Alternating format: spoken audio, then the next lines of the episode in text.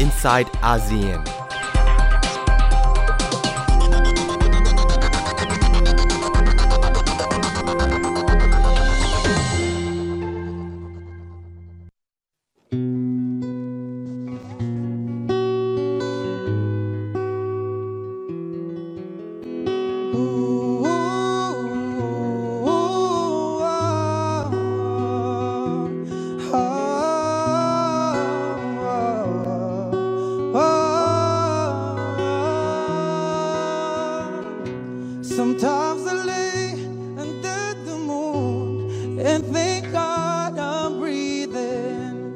Then I pray, don't take me soon. Cause I am here for a reason. Sometimes in my tears I drown, but I never let it get me down. So when negativity surrounds, I know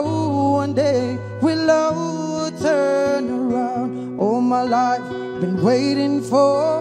praying for, for the people to say that we don't wanna fight no more. There'll be no more wars, our children were playing. One day, one day, oh, one day, one day,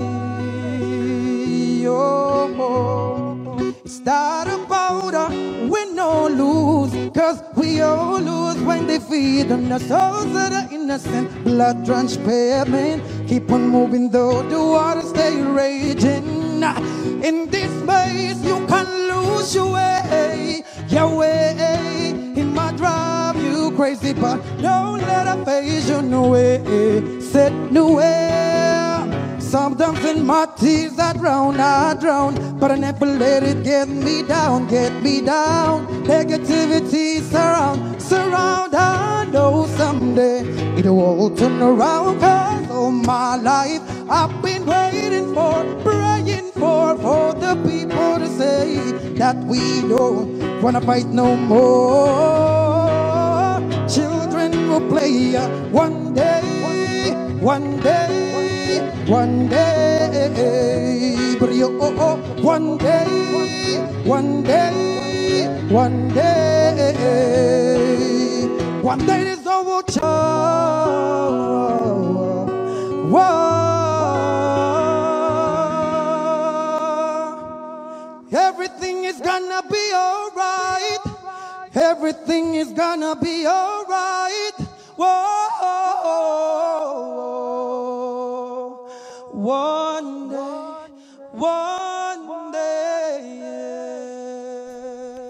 สวัสดีค่ะ i n s i ซต์อาเซียนวันนี้นะคะ ดิฉันชลันทรโยธาสมุทรดำเนินรายการแทนคุณณัฏฐาโกมลวาทิน ในวันพฤหัสบดีที่ 16 พฤศจิกายนนี้นะคะ เราเริ่มต้นรายการกันด้วยหนึ่งในการแสดงในช่วงพิธีปิดของการประชุมสุดยอดอาเซียนครั้งที่ 31 ในบทเพลง One Day โดยบูโกดิลอนฟิลิปิน ฟิลิปปินส์นะคะ การประชุมสิ้นสุดลงแล้วณกรุงมะนิลา ในครั้งนี้ประเด็นสำคัญที่ชาติสมาชิกอาเซียนได้หารือกัน ก็คือเรื่องของการจัดทำข้อปฏิบัติของภาคีระหว่างอาเซียนกับจีนเรื่องทะเลจีนใต้ และปัญหาโรฮิงญา ติดตามการสรุปผลประชุมสุดยอดอาเซียน และการประชุมย่อยกับคุณวินิฐาจิตกรี รายงานจากฟิลิปปินส์เมื่อวันที่ 14 พฤศจิกายนค่ะ การประชุมสุดยอดผู้นำเอเชียตะวันออก หรือว่า East Asia Summit ครั้งที่ 12 เมื่อช่วงบ่ายที่ผ่านมา ถูกจับตามองเกี่ยวกับประเด็นการแก้ไขปัญหาวิกฤตนิวเคลียร์เกาหลีเหนือค่ะ ว่าชาติมหาอำนาจที่มาร่วมการประชุมในครั้งนี้ จะมีท่าทีอย่างไรต่อการแก้ไขปัญหานี้ ท่ามกลางเรื่องอื่นๆนะคะที่ยังคงเป็นประเด็นกดดันประเทศต่างๆ ในเอเชียตะวันออกเฉียงใต้อย่างต่อเนื่อง ขณะเดียวกันค่ะก่อนหน้านี้ที่ประชุม EAS มีการออกแถลงการเกี่ยวกับอาวุธเคมี ซึ่งถือว่าเป็นครั้งแรกที่มีการประนามการใช้อาวุธดังกล่าวนะคะ เนื่องจากว่าเป็นอันตรายต่อสาธารณชน ผู้นำชาติเอเชียตะวันออกออกแถลงการณ์เกี่ยวกับอาวุธเคมี ประณามการใช้อาวุธเคมีในเหตุการณ์ลอบสังหารนายคิมจองนัมพี่ชายต่างมารดาของนายคิมจองอึนผู้นำสูงสุดเกาหลีเหนือที่กรุงกัวลาลัมเปอร์เมื่อวันที่ 13 กุมภาพันธ์ที่ผ่านมา ซึ่งถือเป็นอันตรายต่อสาธารณชน และประณามการโจมตีด้วยแก๊สพิษซารินในซีเรียเมื่อวันที่ 4 เมษายนที่ผ่านมาด้วยเช่นกัน นอกจากนี้วิกฤตการณ์คาบสมุทรเกาหลียังเป็นประเด็นที่ถูกจับตามอง หลังจากเป็นประเด็นหารือในการประชุมต่างๆ รวมทั้งการประชุมอาเซียนสหรัฐอเมริกา ซึ่งอาเซียนยืนยันจุดยืนเดิมที่ต้องการให้เปิดช่องเจรจา เพื่อหลีกเลี่ยงการเผชิญหน้าและการเกิดสงคราม ขณะที่มีกระแสข่าวว่าสหรัฐอเมริกายังคงส่งเสริมให้ประเทศต่างๆ ร่วมเดินหน้ามาตรการคว่ำบาตรเกาหลีเหนือทุกวิถีทาง เพื่อกดดันให้ผู้นำเกาหลีเหนือ ยุติโครงการพัฒนาอาวุธนิวเคลียร์ส่วนในประเด็นข้อพิพาททะเลจีนใต้เวียดนามและจีนต่างเห็นชอบร่วมกัน ในการหลีกเลี่ยงความขัดแย้งในพื้นที่พิพาท ซึ่งคาดว่าการหารือเพื่อจัดทำประมวลการปฏิบัติในทะเลจีนใต้ หรือ Code of Conduct นัดแรก อาจจะเกิดขึ้นในเดือนมีนาคมปีหน้า หลังจากที่ประชุมสุดยอดผู้นำอาเซียนประกาศเริ่มการเจรจา ภายใต้กรอบความตกลงกับจีน สืบเนื่องจากความสำเร็จในที่ประชุมรัฐมนตรีต่างประเทศอาเซียนเมื่อเดือนสิงหาคมที่ผ่านมา ซึ่งมีการรับรองแนวทางการจัดทำกรอบประมวลการปฏิบัติในทะเลจีนใต้ หรือ Framework of a Code of Conduct ไปแล้ว แต่ยังคงต้องรอการยืนยันจากสิงคโปร์ซึ่งจะเป็นผู้จัดการเจรจาในปีหน้า ขณะที่นายจัสตินทรูโดนายกรัฐมนตรีแคนาดาที่มาร่วมการประชุมอาเซียนแคนาดา ในโอกาสครบรอบ 40 ปี การสถาปนาความสัมพันธ์ระหว่างกัน กลายเป็นจุดสนใจอีกอย่างหนึ่งของการประชุมครั้งนี้ กลบรัศมีของเจ้าภาพอย่างโรดริโกดูเตเต้ผู้นำฟิลิปปินส์และโดนัลด์ทรัมป์ประธานาธิบดีสหรัฐอเมริกา ที่เผชิญการประท้วงขับไล่อย่างดุเดือด Les gens autour du monde s'attendent à ce que le Canada parle de droits humains. ทรูโดเปิดเผยว่าได้หยิบยกปัญหาการละเมิดสิทธิมนุษยชน และการทำสงครามยาเสพติดขึ้นมาหารือกับดูเตเต้ โดยการเยือนครั้งนี้เขามีเป้าหมายในการสร้างการตระหนักรู้เกี่ยวกับแคนาดาในเอเชียตะวันออกเฉียงใต้ให้มากขึ้น เพื่อส่งเสริมการค้าการลงทุน ซึ่งดูจะประสบความสำเร็จเป็นอย่างดีค่ะส่วนคืนนี้จะมีพิธีปิดการประชุมสุดยอดผู้นำอาเซียนครั้งที่ 31 และการประชุมที่เกี่ยวข้องนะคะ ซึ่งฟิลิปปินส์ประเทศเจ้าภาพจะส่งมอบตำแหน่งประธานอาเซียนต่อให้กับสิงคโปร์ ซึ่งจะเป็นประธานจัดการประชุมสุดยอดผู้นำอาเซียนครั้งที่ 32 และ 33 ในปีหน้าค่ะท่ามกลางการจับตามองจากทั่วโลกนะคะเกี่ยวกับการเจรจาจัดทำแนวปฏิบัติในทะเลจีนใต้ เพื่อยุติข้อพิพาทที่หลายชาติในอาเซียนมีต่อจีนค่ะ ระหว่างการประชุมอาเซียนนะคะ ก็กลับมีประเด็นร้อนที่ประชาชนฟิลิปปินส์ออกมาประท้วงประธานาธิบดีโดนัลด์ทรัมป์นะคะ อย่างดุเดือด ติดตามรายงานกับคุณวินิษฐาจิตกรีค่ะ I will say this, uh, you, the media was a little bit late. If you actually missed the best part of the president's statement. I think you should. โดนัลด์ทรัมป์ประธานาธิบดีสหรัฐอเมริกา กล่าวยกย่องสายสัมพันธ์ระหว่างสหรัฐอเมริกาและฟิลิปปินส์ ระหว่างการหารือทวิภาคีกับโรดริโกดูเตอร์เตประธานาธิบดีฟิลิปปินส์พร้อมทั้งกล่าวขอบคุณดูเตเต้ที่ให้การต้อนรับอย่างอบอุ่น และทำหน้าที่ประธานอาเซียนได้อย่างสมบูรณ์แบบ ทรัมป์ไม่ได้หยิบยกประเด็นการละเมิดสิทธิมนุษยชนในการทำสงครามยาเสพติดของฟิลิปปินส์ขึ้นมาหารือ เพียงแต่รับฟังข้อมูลจากดูเตเต้ และแสดงความเข้าอกเข้าใจ โดยไม่ได้เสนอความคิดเห็นใด ภาพความชื่นมื่นในการพบปะกันระหว่างสองผู้นำซึ่งถูกจับตามองจากทั่วโลกด้วยบุคลิกที่มีความเฉพาะตัวของทั้งคู่ เกิดขึ้นควบคู่ไปกับการชุมนุมประท้วงต่อต้านสหรัฐอเมริกา ที่ยืดเยื้อมานานนับสัปดาห์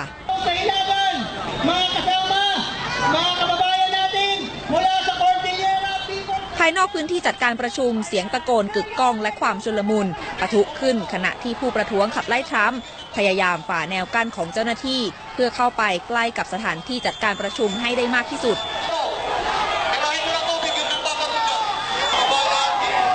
จนตำรวจต้องใช้ปืนฉีดน้ำแรงดันสูง และเครื่องยิงคลื่นเสียงสลายการชุมนุม ส่งผลให้มีผู้ได้รับบาดเจ็บประมาณ 60 คน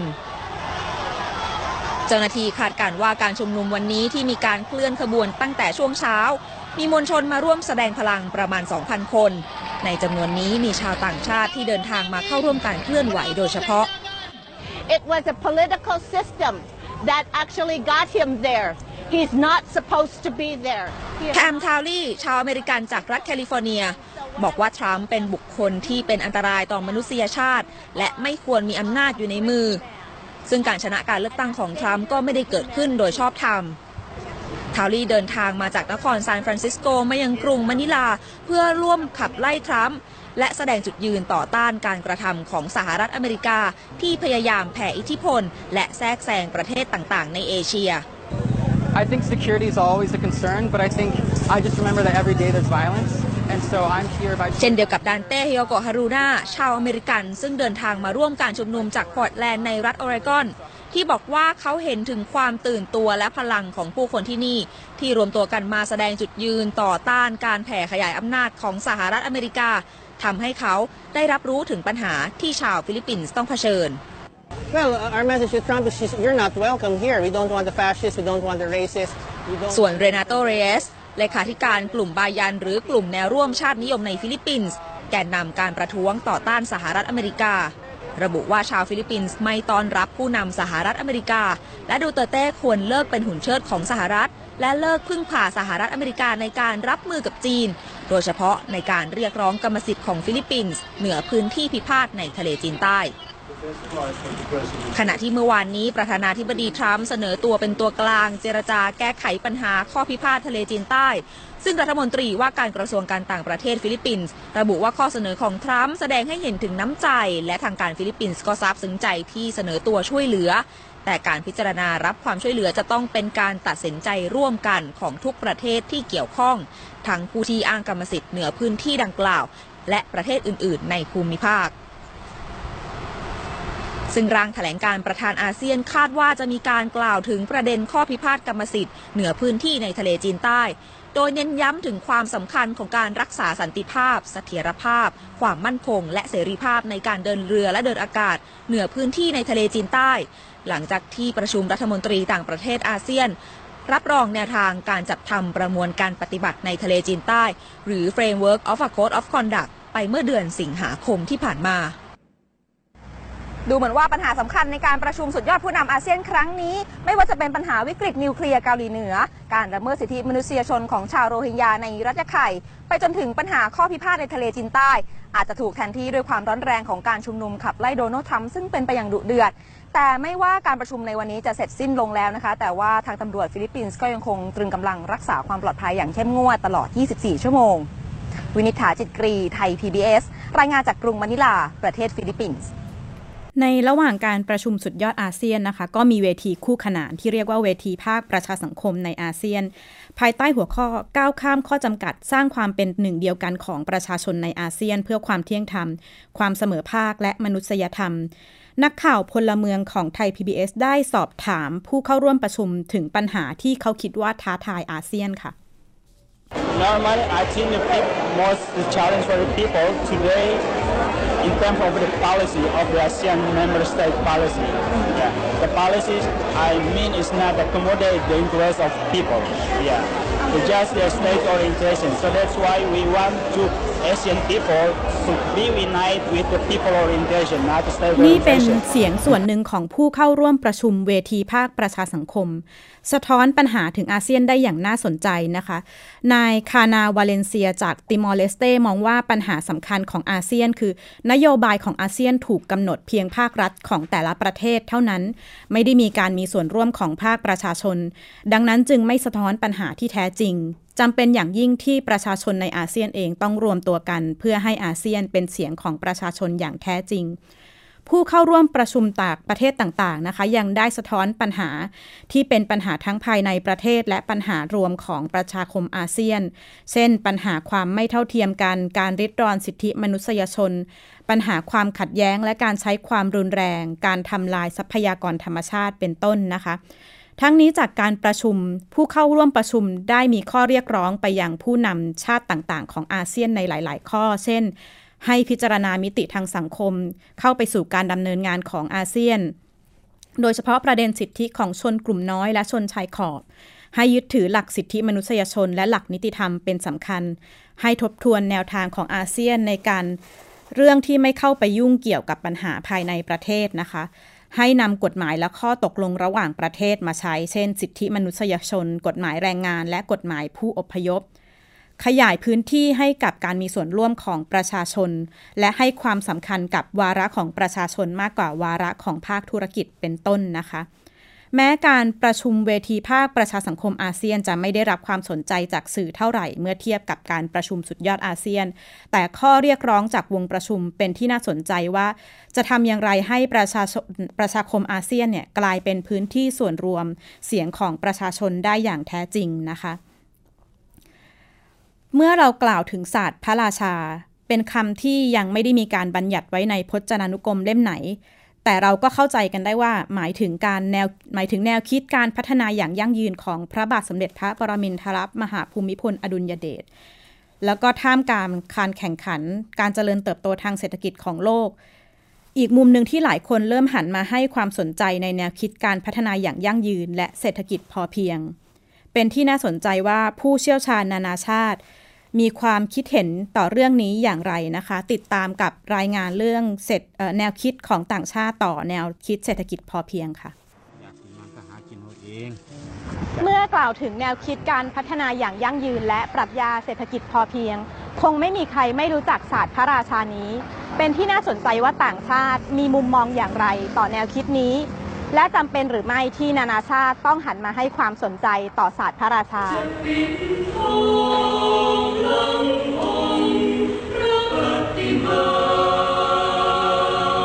ในงานสัมมนาศาสตร์พระราชา ในยะสำคัญเพื่อการขับเคลื่อนการพัฒนาอย่างยั่งยืน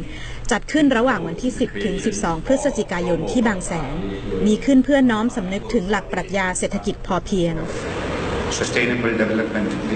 ช่วงหนึ่งของการประชุมเป็นการแลกเปลี่ยนความคิดจากผู้เชี่ยวชาญด้านการพัฒนาจากประเทศต่างๆ การพัฒนาอย่างยั่งยืนและเศรษฐกิจพอเพียง อาจถูกมองว่าสวนทางต่อแนวคิดการเจริญเติบโตของเศรษฐกิจโลก ศาสตราจารย์จอห์นในเรนเบิร์กมองว่า แท้จริงแล้วศาสตร์พระราชาสามารถนำไปใช้ได้ตั้งแต่ระดับบุคคล องค์กรจนถึงระดับประเทศ Part of part of the king's message I think in terms of organizations is to have organizations become more compassionate more inclusive of people and various voices so that everyone can be heard and to stop this this mindlessness about continual growth that to slow down and to think in terms of a more sustainable future over the long over the long term. ท่ามกลางสังคมแห่งการแข่งขันของญี่ปุ่น มิชิโยฟูรุฮาชิ ผู้ประสานงานต่างประเทศของชุมชนโคโนฮานะ ชุมชนเกษตรพอเพียง มองว่าจำเป็นอย่างยิ่งที่คนญี่ปุ่นและสังคมโลก ต้องหันมาให้ความสนใจเรื่องการใช้ชีวิตที่พอดี So in order to be like more harmonious and peaceful, we need to aware, we need to reduce those gaps in different parts of the world, and we need to be really sustainable. Yeah, then like that's exactly like what uh, King Pumipon was just advocating to the to the Thai people and also to the world. ศาสตร์พระราชาแนวคิดที่ว่าด้วยความพอดีและพอเพียง ไม่เพียงเป็นที่รู้จักเฉพาะคนไทย นานาชาติเริ่มหันมาให้ความสนใจ ทางเลือกแห่งการพัฒนาที่ยั่งยืนของโลก ชลันทรโยธาสมุทรไทย PBS รายงาน ดิฉันเองก็ได้มีโอกาสนะคะ ไปร่วมในงานสัมมนาศาสตร์พระราชา แล้วก็ได้พูดคุยกับผู้เชี่ยวชาญจากประเทศต่างๆ ทั้ง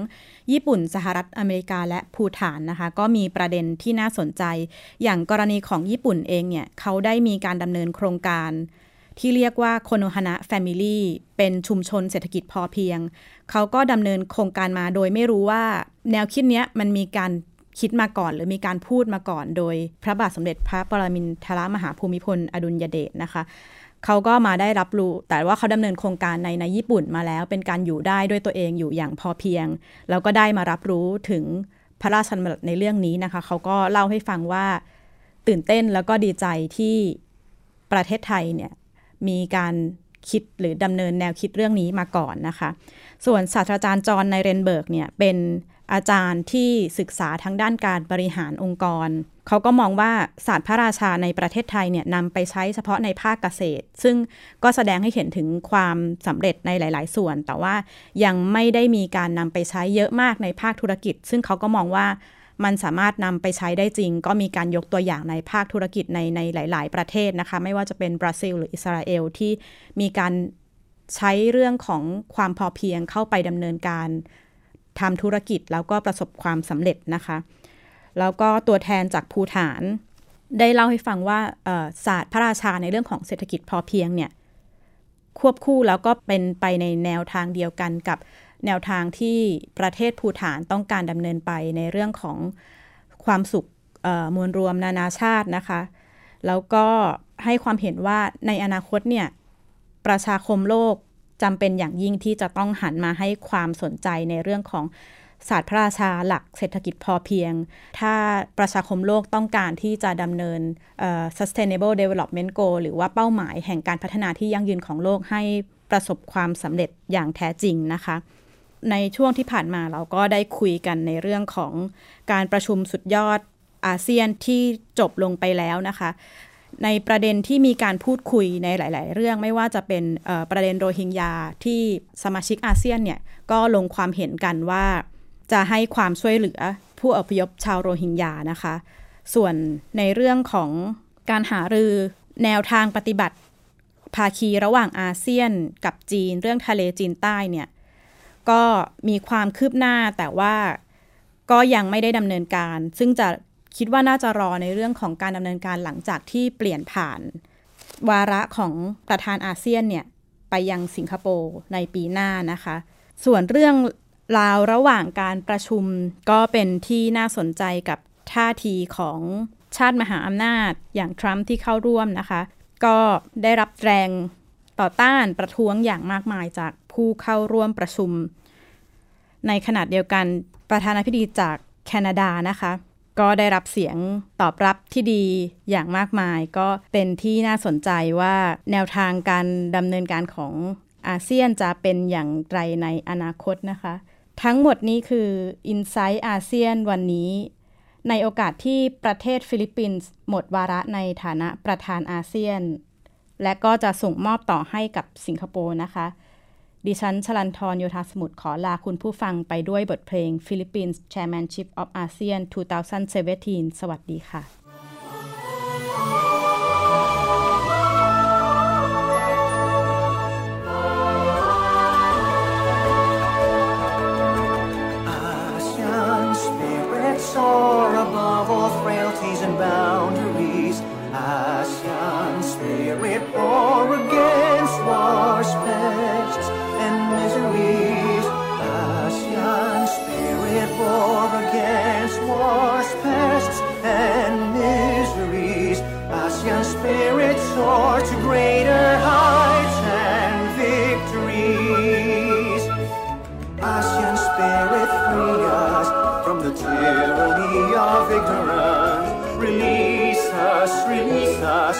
the shackles of intolerance. And help us,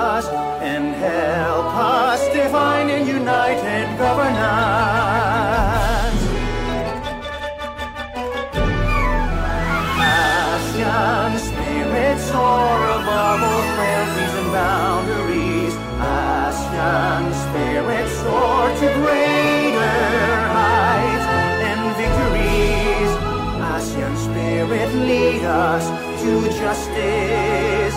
and the common good. Transform us into grains to feed, steel to build, and re-rose most precious diamond for the world. Passion, spirit soar above all frailties and boundaries. Passion, spirit soar to greater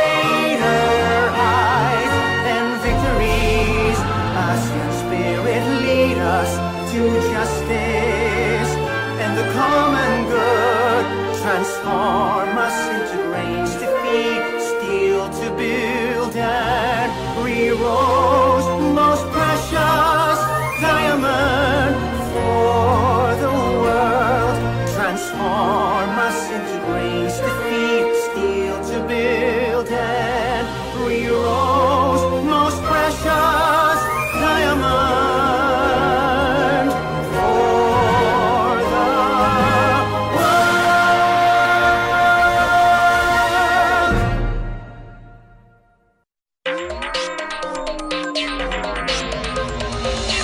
inside ASEAN.